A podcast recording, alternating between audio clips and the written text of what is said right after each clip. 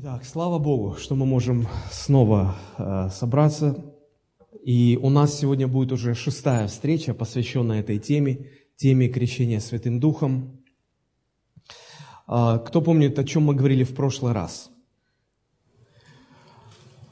Мы говорили о том, связано ли крещение Духом Святым с плодом Святого Духа. Помните? А, и мы выяснили, что э, Библия такой связи не устанавливает. И мы также говорили о том, а, сопровождается ли крещение Духом Святым а, эмоциональными какими-то переживаниями или проявлениями в физическом теле. И мы тоже выяснили, что такой связи нет. Хорошо. О чем мы будем сегодня говорить? Сегодня мы рассмотрим два вопроса основных Первый вопрос, что является основанием для крещения Святым Духом или для принятия Духа Святого. И потом мы рассмотрим э, шесть шагов таких, которые, пройдя через которые человек получает крещение Духом Святым. А, и потом мы помолимся за тех людей, которые не крещены Духом Святым. Есть здесь люди, которые не крещены Духом Святым, но вы очень хотели бы принять Духа Святого. Есть такие люди? Нету. Все крещены Духом Святым. А, я говорю, что мы э, помолимся в конце за людей, которые еще не крещены Духом Святым, кто еще не принял Духа Святого, да, чтобы они могли принять Духа Святого и заговорили на иных языках. Есть такие люди? Ага, ясно. Хорошо.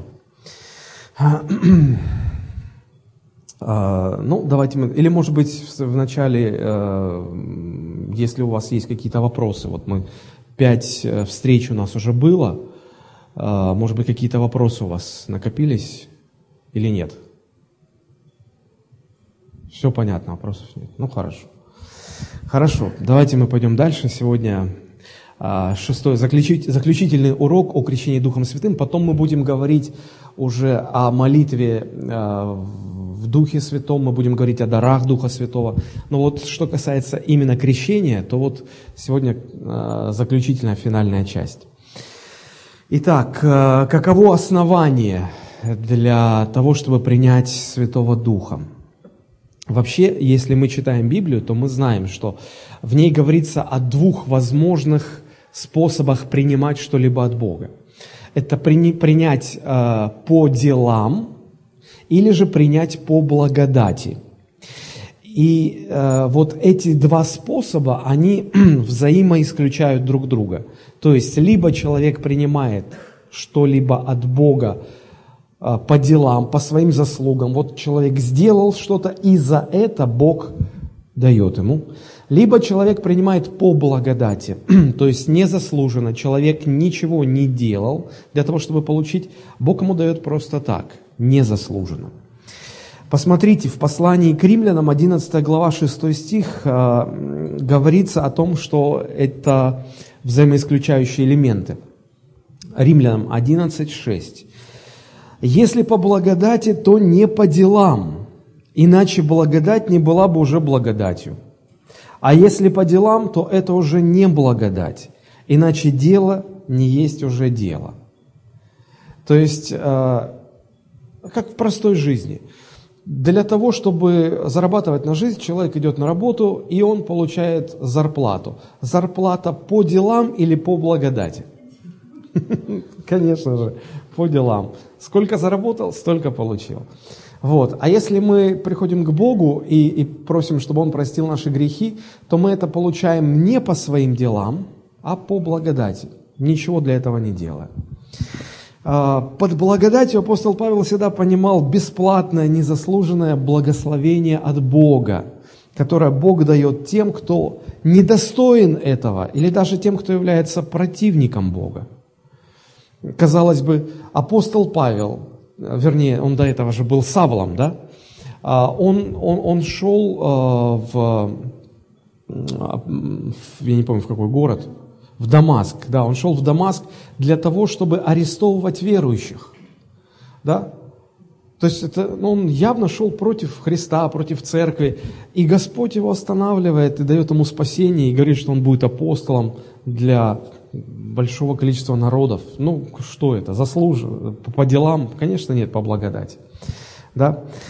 А под делами Библия всегда подразумевает вот все то, что человек делает сам, чтобы заслужить Божье благословение или Божье расположение – так вот, как я сказал, эти, эти способы э, взаимоисключают друг друга. Это значит, что их нельзя комбинировать.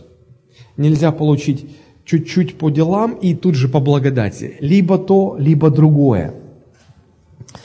И э, вот все, что Бог э, собирается дать человеку в условиях Нового Завета, Бог собирается дать через благодать, по благодати.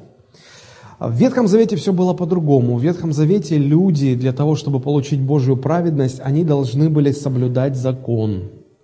И по своим делам они получали эту благодать. То есть вы помните, праведность Ветхого Завета в чем заключалась? Если человек старался соблюдать все постановления э, Моисеева закона, а, и люди получали праведность по своим делам. В Новом Завете люди получают праведность не по своим делам, но по вере в Иисуса Христа. Евангелист Иоанн в первой главе своего а, Евангелия, а, своего благовествования, 17 стихом записал такие слова. «Закон дан через Моисея, а благодать же и истина произошли через Иисуса Христа». Если Бог решил, что в Новом Завете все, спасение, прощение грехов, дар праведности, а, дар Святого Духа в том числе, дается по благодати через веру, то это значит, никогда человек через свои дела это получить не сможет. Правда? А, я специально это говорю, потому что что касается э, получения дара Духа Святого, то наравне с другими дарами благодати, прощение грехов, спасение, праведность, человек может принять дар Духа Святого только через веру, только по благодати, независимо от своих дел. То есть ничего делать для этого не нужно. Посмотрите, послание Галатам, 3 глава, 13 и 14 стихи. А, если мы возьмем начало с 13 э, стиха и конец 14, а, они суть представляют собой вот этой фразы, то мы получаем, смотрите, что Христос искупил нас от клятвы закона, то есть от проклятия закона, чтобы нам получить обещанного Духа верой. Как мы получаем обещанного Духа Святого? Через веру. Да? В чем была проблема а, Галатийской церкви? Э, в том, что вначале все было хорошо, благодаря служению апостола Павла, он заложил хорошее основание, и они правильно развивались. И потом, позже, они допустили в свою среду лжеучителей, которые навязали им некоторые учения, э, суть которых заключалась в том, что благодать это хорошо, но и самому что-то надо делать еще. И они, э, уклонившись от благодати, скатились к тому, что вот нужны дела, нужно что-то делать. Если ты ничего сам не сделаешь, то Бог и тоже ничего для тебя не сделает. И вот смотрите, э, как апостол Павел реагирует на ситуацию, которая сложилась в Галатийской церкви. Это третья глава, мы прочитаем первый, второй и пятый стихи. Он, он, он сокрушается, он восклицает, говорит, «О несмысленные галаты! Кто прельстил вас не покоряться истине? Вас, у которых перед глазами предначертан был Иисус Христос, как бы вас распятый. Сие только хочу знать от вас, через дела ли закона вы получили Духа или через наставление в вере? Посмотрите, как, как он противопоставляет. Вы получили Духа Святого через дела закона или через наставление в вере? И пятый стих, он, он, он подчеркивает эту же мысль подающий вам Духа и совершающий между вами чудеса, через дела ли закона это производит или через наставление в вере? То есть э, он опять возвращает Галат, э, Гала, Галатийскую церковь к мысли о том, что все, что приходит от Бога, все, что человек получает от Бога, это, это происходит по благодати, это происходит по вере. И смотрите, мы здесь видим, что Э, э, апостол Павел подчеркивает, мысль о том, что человек получает Духа Святого через наставление в вере. Вот почему мы э, так много говорим, вот почему мы так много времени посвящаем тому, чтобы утвердиться в Слове Божьем. Это и есть наставление в вере. Итак, основанием для принятия Духа Святого являются не наши дела, но наша вера и Божья благодать. То есть, чтобы принять Духа Святого, нам не нужно ничего делать. Нам нужно поверить, что Бог уже все сделал за нас и для нас. От нас же требуется только поверить, что это нам дано, и принять это как дар, как подарок. Чтобы помочь человеку принять Духа Святого, очень важно дать ему вот это наставление в вере. Потому что если не наставить человека в вере, человек обязательно попытается этот дар заработать, заслужить, купить в конце концов. Помните, как Симон Волхв, а, когда увидел, что через возложение рук апостолов подается Дух Святой, он захотел это купить. То есть, смотрите, какая мысль. Если человека не наставить, что это дается по благодати, даром, через веру, человек будет пытаться это заработать, заслужить. Вот почему важно. А, а если человек пытается заслужить или заработать то, что Бог может дать только через веру, это бесполезная трата времени. Он, он ничего не сможет получить. Как рассказывают, что э, в свое время, когда Мартин Лютер э, искал Бога, искал прощения, его сердце было обременено чувством вины. Он хотел найти мир в сердце, освобождение от чувства вины. Э, в то время было распространено мнение о том, что если ты на коленях пройдешь э, по ступеням вот собора Святого Петра в Риме, да, там лестница очень такая большая, много-много ступеней, вот. И он, он, он, значит, становился на колени на одну ступеньку, и он читал молитву «Отче наш», потом он вставал на другую ступеньку, на коленях читал молитву «Отче наш», и так вот туда-сюда. Ну и что вы думаете? Совершив этот подвиг религиозный, он не почувствовал никакого облегчения. То есть вина как была, так и, так и оставалась. А, то есть, э, если Бог предназначил что-либо получить человеку по благодати, через веру, какие бы подвиги человек не совершил для того, чтобы это получить, он просто тратит время зря, он не получит этого. Вот.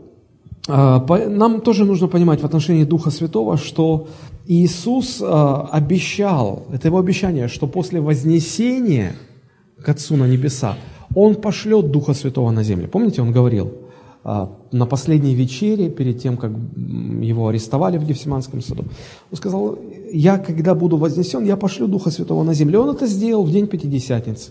Это уже произошло. С тех пор Дух Святой здесь, на земле, для того, чтобы все уверовавшие во Христа смогли его принять через веру.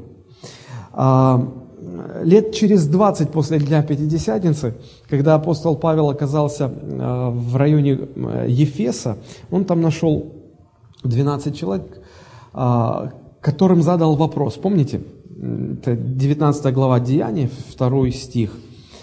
Он спросил у них, приняли ли вы Святого Духа, уверовав?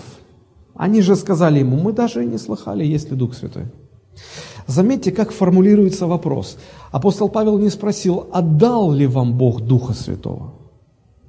Он спросил, приняли ли вы? То есть Бог уже не решает, дать этому, а этому не дать, или наоборот. Вопрос э, формулируется по-другому. Дух Святой уже излит на землю. Теперь вопрос э, ставится так. Принял человек или не принял? Принял человек или не принял? И заметьте, в отношении этих 12 человек мы разбирали уже эту историю. Апостол Павел не учил их молиться и просить, чтобы Бог дал им Духа Святого. И сам, когда он за них молился, он не просил, не говорил, Господи, дай им Духа Святого. Он молился о том, чтобы они его приняли. И когда он возложил руки на них, они что? Приняли Духа Святого. Вот для этого и необходимо наставить человека в вере. А, иногда кандидатам на крещение Духом Святым предлагаются различные технологии такие, получения Духа Святого. Э, и некоторые люди подчеркивают важность определенной позы. Говорят, вот только на коленях нужно. Потому что если стоя, то это непочтительно и не получится ничего. Другие говорят, что нужно особое настроение, такое возвышенное. о земном ни о чем не думать, только вот так вот на небеса антенны направить. Э, третьи говорят, что нужно обязательно в посте. Вы в посте, кстати, пришли? Говорят, только в посте. Если не в посте, не, не, не получится. Другие говорят, а, нужно, чтобы получить, нужно вот усиленно хвалить Бога. Вот 15 э, минут я тебе даю, усиленно так, войди в хвалу, потом за тебя помолимся.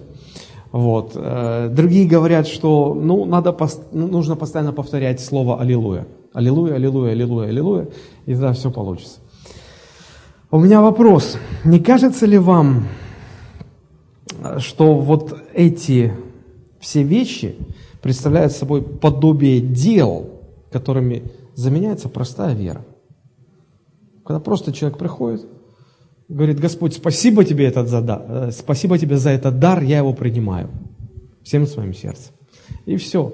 Ни пост, ни какие-то позы, ни какие-то слова и так далее. Дела не нужны, нужна простая вера в получение Духа Святого по благодати, незаслуженно. Вот в этом и нужно наставить тех людей, которые ищут крещение Духом Святым. И это и есть основание для принятия Духа Святого. А сейчас я хочу э, остановить ваше внимание на шести э, условиях или шагах, как угодно это можно назвать. Но вот это вот необходимо для, тем, для тех людей, которые хотят принять э, крещение Духом Святым. Первое условие или первый шаг, что необходимо, необходимо, чтобы человек покаялся и был крещен в воде, был крещен во имя Иисуса Христа. Посмотрите, Деяния апостола, 2 глава, 38 стих.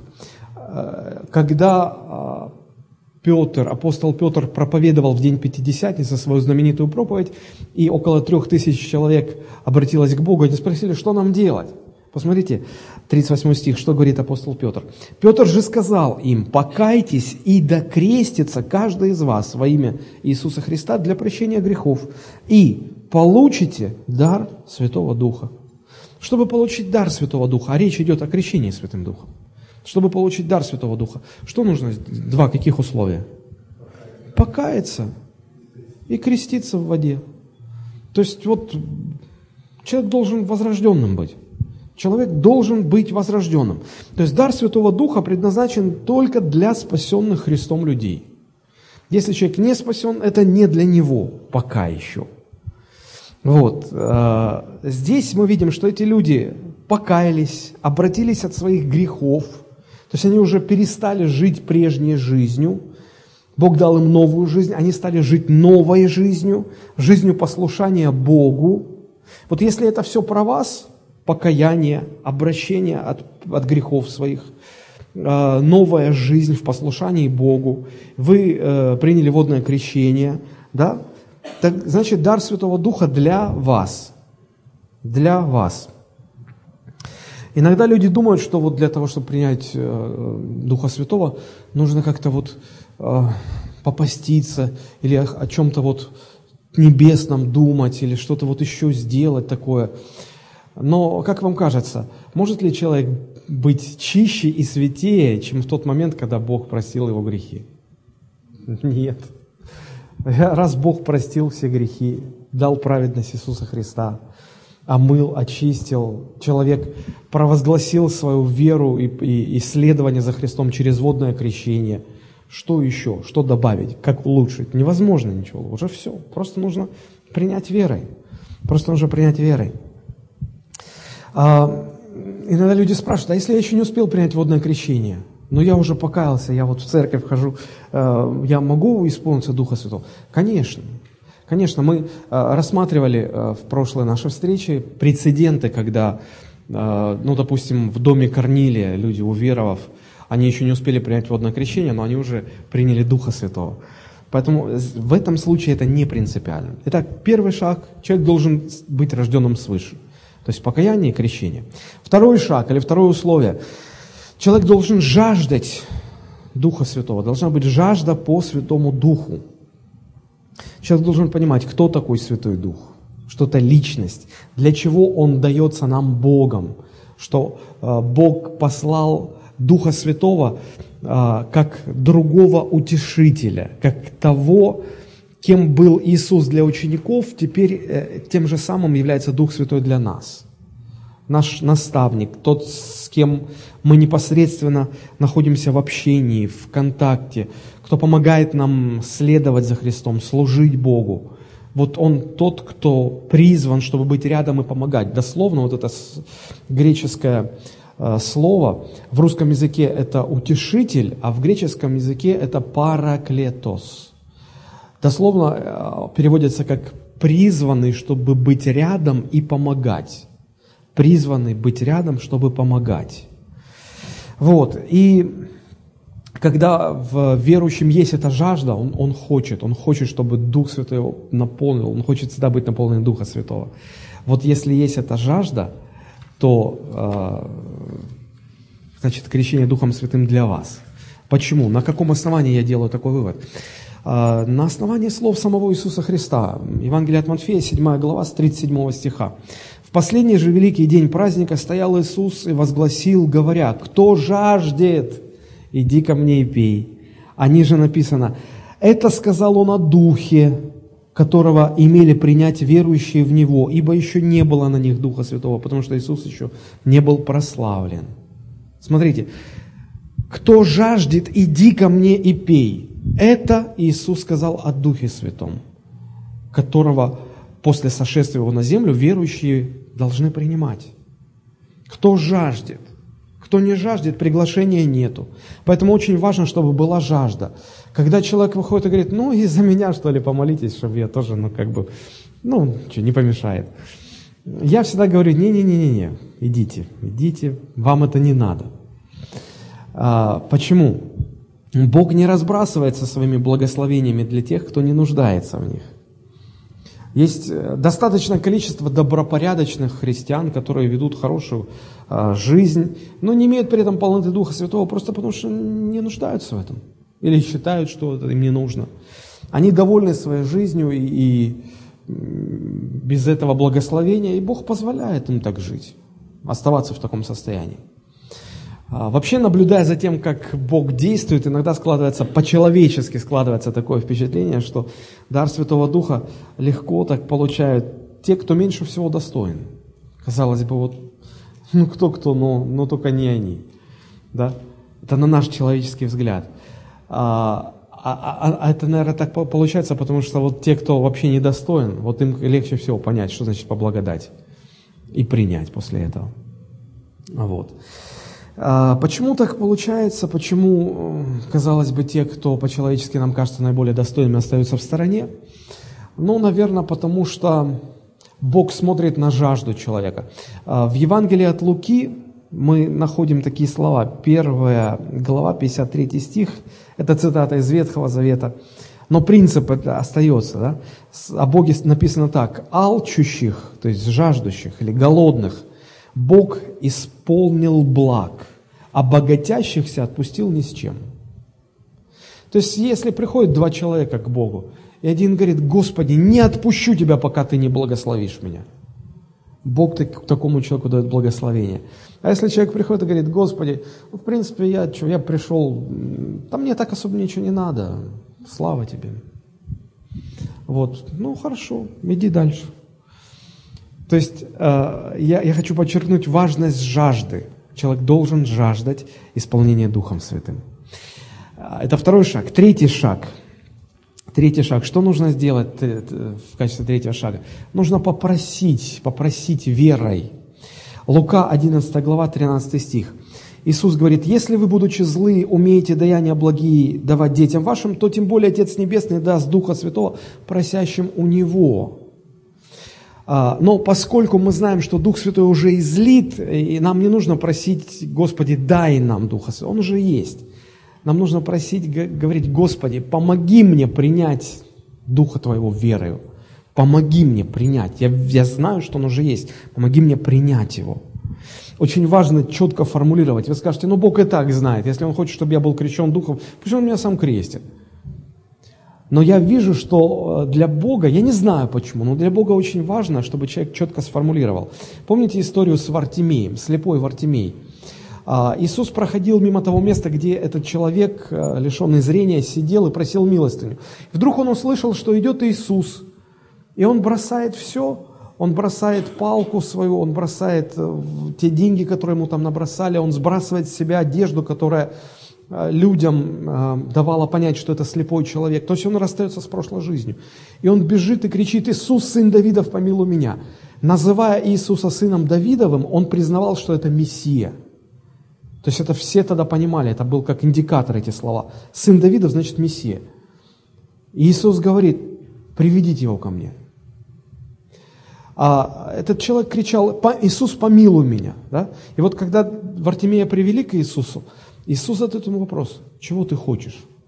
Казалось бы, Иисус, ну ты же слышал, он, он просил помиловать. Почему Иисус задает вопрос? Скажи мне, что ты хочешь? И Вартимей не мямлет, он говорит, чтобы прозреть. Сделай так, чтобы я прозрел. Я хочу видеть. Вот, вот четкая формулировка. Поэтому и э, человек, который желает исполнения Духом Святым, он, он должен обратиться к Богу и сказать, Господи, помоги мне принять верою Духа Святого. Четвертый шаг. Что дальше? А дальше э, ожидайте, что вы заговорите на иных языках. Мы убедились, что говорение на языках – это свидетельство того, что вы крещены Духом Святым. Поэтому ожидайте, что это произойдет.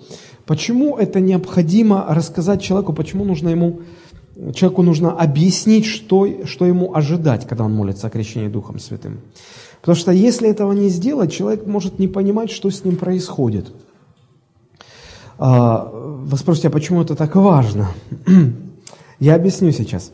Когда э, я, я вообще э, первые четыре года своего христианства я провел в баптистской церкви. В церкви, где не верят в крещение Духом Святым, в говорение на иных языках, они говорят, что когда ты принял Христа, в тот же момент, когда ты был возрожден, ты и крещение Духом Святым принял там заодно. Все, сразу. Вот. И я когда искал, я когда понял, что это не так, я искал исполнение Духом Святым, я очень хорошо помню, как я оставался в своем офисе, у меня был кабинет в офисе церкви, я оставался ночами и молился. Я просил, чтобы Дух Святой крестил меня, чтобы Бог крестил меня Духом Святым. Я становился на колени, я просил, я говорю, Дух Святой, я открываюсь для Тебя, я принимаю Тебя. И я не знал, что, что делать дальше. Я чувствовал, как внутри меня что-то происходит, что-то бурлит. А я не знал, что делать дальше. Знаете, когда, когда Дух Святой касается человека, это не, не, нельзя сравнить с тем, когда человек одержим нечистым духом. Человек не может быть одержим Духом Святым. Почему? Потому что одержимость предполагает парализ... ну, то, что дух человека будет парализован. И вот дух, которым человек одержим, он уже управляет телом человека. Но Дух Святой так не делает. Э, воля человека остается не парализованной. Человек сам э, ну, отвечает за свои поступки, э, он может что-то делать, может что-то не делать. И поэтому, когда Дух Святой касается человека, если человек начнет говорить, тогда говорение произойдет. А, а если он не начнет говорить, то ничего не получится.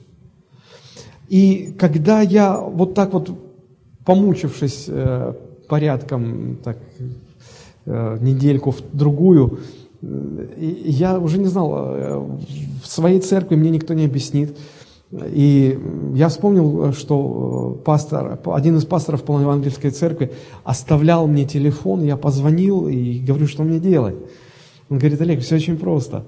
Пойми, ты, ты думаешь, наверное, что как, когда Дух Святой тебя коснется, Он возьмет твои челюсти и начнет ими шевелить. Он возьмет твой язык и будет им дергать, и ты будешь говорить на иных языках. Я говорю, ну да. Говорит, нет, нет, нет. Дух Святой не парализует твою волю, не забирает от тебя твою волю. Пойми, Он просто дает изнутри тебе, что говорить. Ты наверняка чувствовал, что внутри у тебя что-то происходит. Я говорю, да. Говорит, вспомни, вспомни Деяния 2.4. Я открыл Библию и читаю. 2.4 и исполнились все Духа Святого, и начали говорить на иных языках, как Дух давал им провещевать. И он мне задает вопрос, кто говорил? Я смотрю, они, апостолы. Он мне задает другой вопрос. А кто давал что говорить? Я смотрю, Дух давал. Он говорит, пойми, Дух Святой давал что проговаривать, а говорили они. И вот Дух Святой даст тебе, но ты остаешься в своей воле. Ты можешь удержать это, оставить рот закрытым, и ничего не произойдет. Но если ты доверишься Святому Духу и начнешь говорить, то ты почувствуешь, как изнутри потечет поток вот этой речи на непонятном тебе языке. Просто доверься Богу. И он мне сказал, посмотри 80-й Псалом, 11 стих. Я открыл и увидел там такие слова. Это еще Ветхий Завет. Бог говорит, открой уста твои, и я наполню их. Открой уста твои, и я наполню их. Я помню, как я первый раз заговорил на языках, я вот стал на колени, я попросил, чтобы Бог крестил меня Духом Святым. Я сказал, Дух Святой, я принимаю Тебя. И я открыл рот, и я начал говорить один слог, второй слог. Мне было страшно, но потом я почувствовал, как из меня просто полилась речь. А вот шестой э, шаг, вернее пятый шаг, да, четвертый – это ожидать говорения на языках, а пятый шаг а, – это было очень актуально для меня. А, я его сформулировал так – не бойтесь принять что-то не то. Потому что я был в церкви, в которой говорили, Олег, а ты не боишься, что когда ты попросишь крещения Духом Святым, то какой-нибудь бес возьмет и войдет в тебя и сымитирует, и ты не того духа получишь или не тот язык получишь. Я подумал, да, действительно страшно ну, лезть туда, на территорию духов. А вдруг что-то не так будет? И я действительно боялся. Вот. Но сегодня я понимаю, что в основном вот эти все предрассудки, заблуждения, они связаны с непониманием того, что такое крещение Духом Святым, а, что из себя представляет говорение на языках. Вот, вот почему пять вечеров подряд я подробно разбирал, чтобы, чтобы не было таких а, предубеждений, таких заблуждений. Э, иногда в церквах людей просто пугают, что они могут принять нечистого духа, и, и у них будут языки от дьявола, и, и так далее, и так далее. Если вы когда-нибудь были в такой церкви, то вы понимаете, о чем я говорю. Вот. На, на самом деле проблемы могут возникнуть только в двух случаях. Когда э, нерожденный свыше человек будет искать крещение Духом Святым. Тогда может что-то произойти не то. Да? Потому что это не для него. А, или же, когда христианин, который продолжает осознанно жить в грехе, претендует на то, чтобы искать крещение Духом Святым, говорить на языках. То есть, э, если человек живет в грехе, он должен покаяться, и только потом искать крещение Духом Святым. Ну или если кто-то просто имитирует для чего-то, непонятно для чего. Но если вы искренне перед Богом, вы можете ничего не бояться. Иисус очень просто и очень ясно сказал, Лука 11 глава с 11 стиха. «Если из вас отец, когда сын попросит у него хлеба, подал бы ему камень? Или когда попросит рыбы, э, подаст ему змею вместо рыбы? Или если попросит яйца, подаст ему скорпиона?» Итак, если вы, будучи злыми, умеете даяния благие делать, давать детям вашим, тем более Отец ваш Небесный даст Духа Святого просящим у Него. Поэтому, если вы искренне обращаетесь к Богу и, и ищете крещение Духом Святым, ищете принятие дара Духа Святого, Бог вам не подсунет ничего взамен. Абсолютно. Ну и последний шаг, шестой шаг, нужно просто подчинить себя Святому Духу. Посмотрите, Деяние 5.32. А, эти слова сказал, а, сказали апостолы в Синедрионе. Они сказали это э, вот, представителям Синедриона. Свидетели Богу в этом мы и Дух Святой, которого Бог дал повинующимся Ему. Не разбирая контекста, нам очень важна вот эта формулировка. Смотрите, Бог дает Духа Святого только тем людям, которые повинуются Богу, повинуются Духу Святому. Поэтому нужно просто довериться и, и подчинить себя. Если, если Писание говорит, что э, вот крещение Духом Святым происходит таким образом, то просто подчинить себя этому, просто довериться этому э, что когда на вас возложат руки и помолятся, вы тоже получите Духа Святого. И довериться, что и вы заговорите на иных языках, как Дух Святой будет давать вам провещевать. и у вас внутри поднимется этот поток, и вы сможете говорить и говорить, и, и продолжайте говорить, пока из вас будет это литься. Иногда люди спрашивают, почему э, Бог э, выбрал именно говорение на непонятном языке в качестве э, знамения крещения Святым Духом. Я, честно говоря, не знаю. И, и Библия не дает четкого ответа на этот вопрос, но, возможно, причина вот в чем. В послании Иакова мы находим такие слова, 3 глава, 8 стих, где Иаков говорит о языке, о человеческом языке, как органе тела. Восьмой стих. «А язык укротить никто из людей не может. Это неудержимое зло». Представляете, что в вашем рту находится? Неудержимое зло. Он исполнен смертоносного яда. То есть последнее, смотрите, а, апостол Павел учит, чтобы христиане представили члены своего тела в, а, в послушании, в подчинении Богу для разумного служения. Помните? Римлянам 12 глава. Да? И вот э, руки можно отдать в послушание Богу, ноги, разум, глаза. Вот что человеку не получается отдать в послушание Богу, это язык. Вот апостол Иаков говорит, что язык неудержимое зло, вы его не можете удержать. Вы можете говорить что угодно, говорить, что сплетничать это грех, нельзя, но вы приходите домой на кухню и начинается. Этот то сказал, а этот видел, в чем был одет. А он посмотри, что а, а они вот так, они встречались, а нам не сказали. И пошло, и пошло, и пошло. Неудержимое зло. Так вот, когда исполненный Духом верующим говорит на иных языках, как Дух Святой дает провещевать, это ли не свидетельство того, что человек покорился Богу вплоть до вот самого неукротимого органа его тела? Вплоть до этого – Иаков, 3 э, глава 6 стих, это двумя стихами выше. Написано «Язык – огонь, прекраса неправды». Язык в таком положении находится между членами нашими, что оскверняет все тело и воспаляет круг жизни, будучи сам воспаляем от гиены. Оказывается, язык каким-то мистическим образом связан с греховной натурой человека. Вот с самой сутью греха. Это как источник всего греховного. Язык с, этим источником связан. И он черпает из этого источника. И потом начинает такое вытворять, что весь, вся жизнь человека оскверняется. Да?